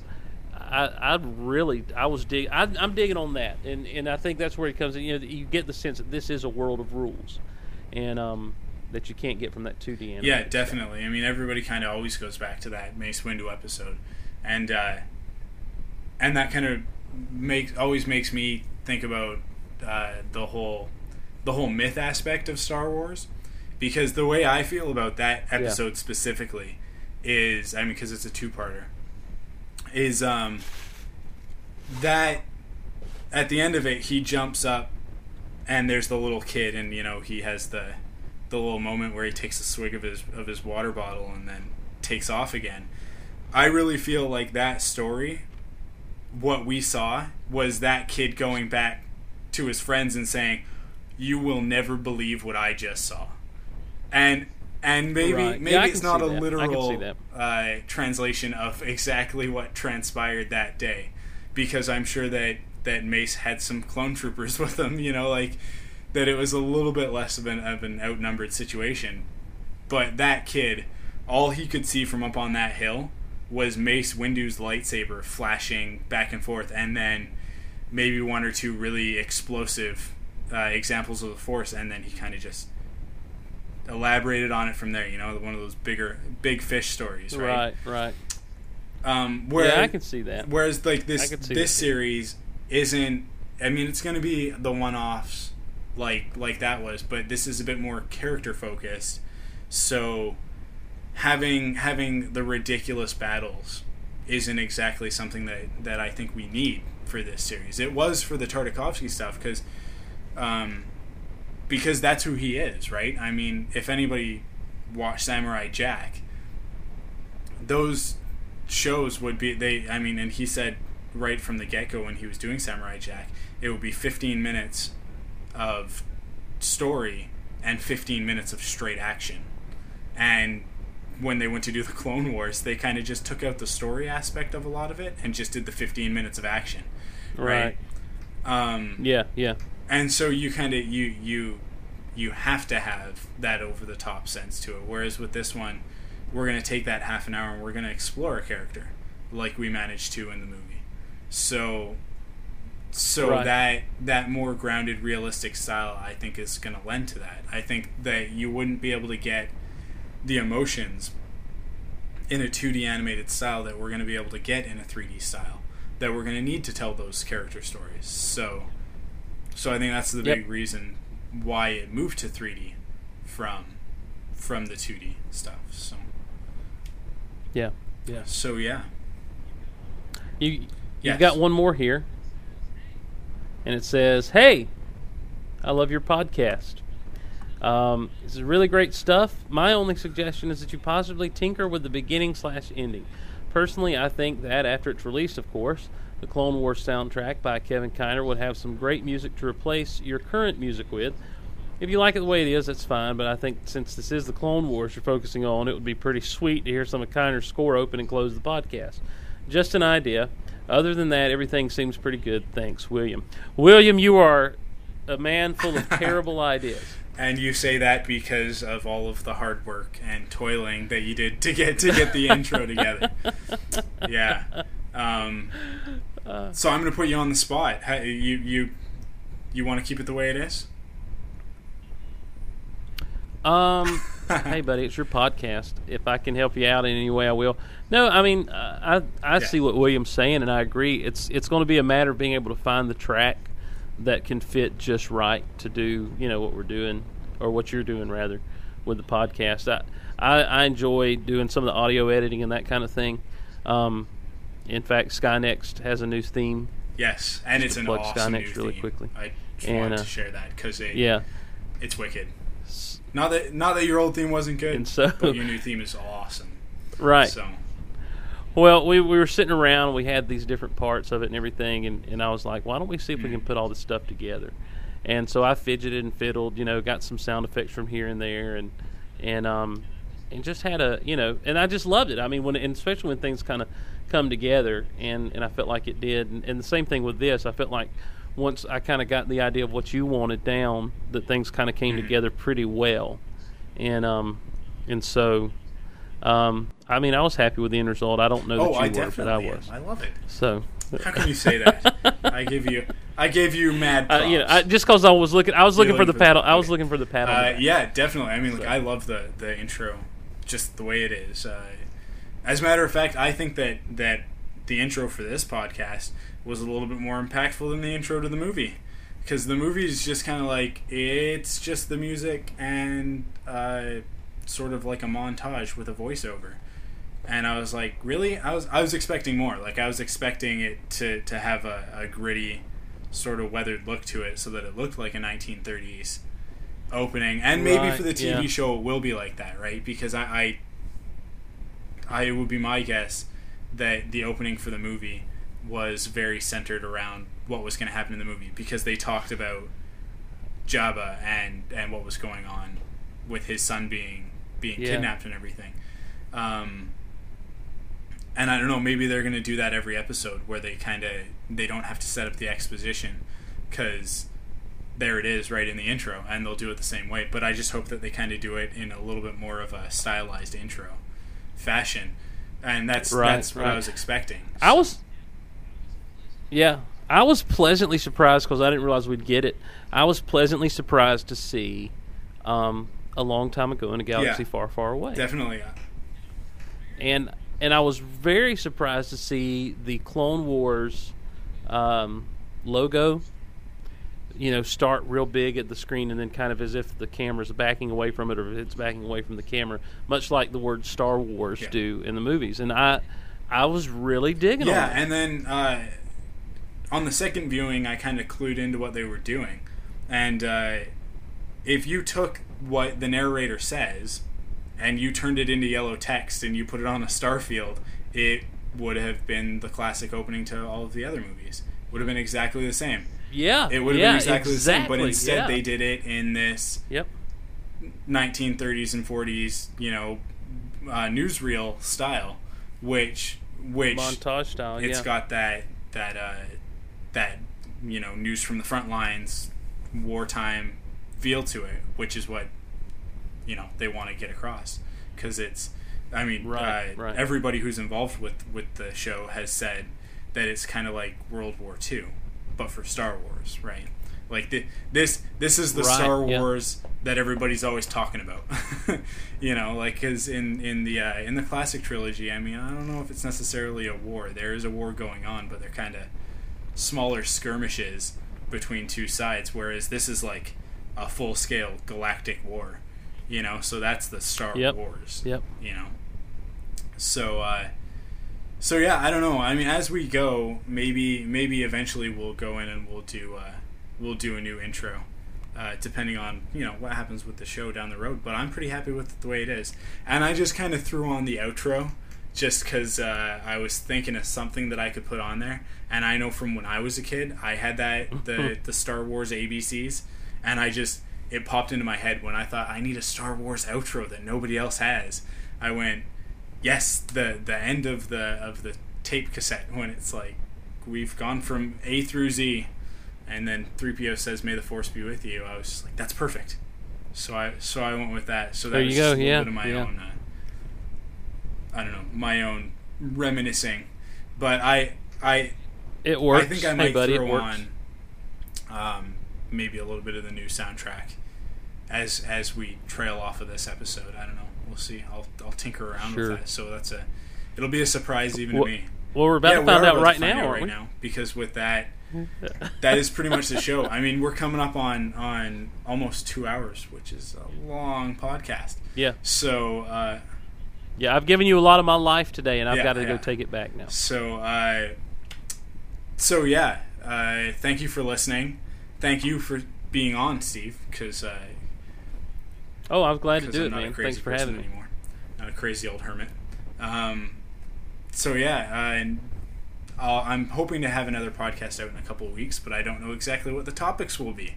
Uh, maybe a little bit more on the collecting side. So stay tuned. Uh, the website is almost finished for those of you who are wondering, and then you'll be able to leave comments on the uh, on the episodes right from there. And uh, and I don't know what I'm gonna do for forums yet, but it seems like I might need that because it seems like there's gonna be a lot of people listening. Um, so news on that stuff coming, and uh, and I am gonna I am setting up a Twitter feed, so that that's uh, Clone Wars. It's it's just twitter.com slash Clone Wars. So if you want to follow that on Twitter, uh, you can go ahead and do that. And I've set up a Facebook group. So if you go on Facebook and you search Frontlines the Clone Wars podcast, uh, you'll find our, our Facebook group. So you can join there. And for now, that can kind of be our forums and our community because you can always post on there. Uh, and with that, I think that we are done. So, yeah, thanks. Thanks for listening. All thanks right. For, uh, thanks for checking us out and tuning in. See you next time. See ya.